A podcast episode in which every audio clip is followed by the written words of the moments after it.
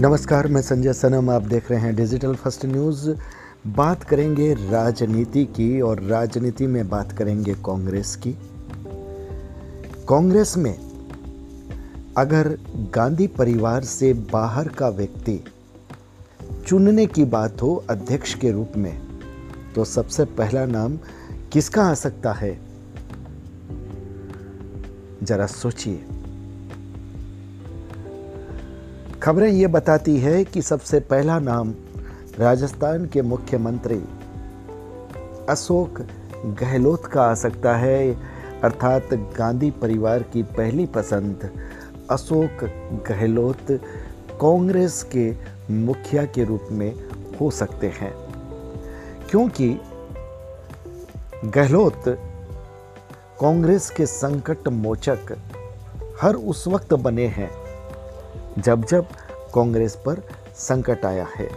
बात गुजरात की अगर रही हो तो गुजरात में भी एक तरह से कांग्रेस को कम गहलोत जी ने करवाया था। गहलोत के ज़रिए कांग्रेस ने बीजेपी के हर वार का डटकर सामना किया और गहलोत के अनुभव का फ़ायदा पार्टी को दिल्ली में विरोध प्रदर्शन के दौरान भी देखने को मिल रहा है। अब वो विरोध प्रदर्शन लोगों की नज़रों में बेवाजी भी क्यों न लगे? लेकिन कांग्रेस के लिए वो विरोध प्रदर्शन महत्व रखता है, क्योंकि जब राहुल गांधी या सोनिया गांधी से भारत की जाँच एजेंसी पूछताछ करती है तो फिर कांग्रेस के कार्यकर्ता, कांग्रेस के नेता और मुख्यमंत्री तक सड़क पर नज़र आते हैं। और ये दृश्य हमने देखा है और आगे भी हो सकता है कि हमें देखने को मिले। लेकिन यहाँ पर बात हो रही है कांग्रेस के मुखिया की।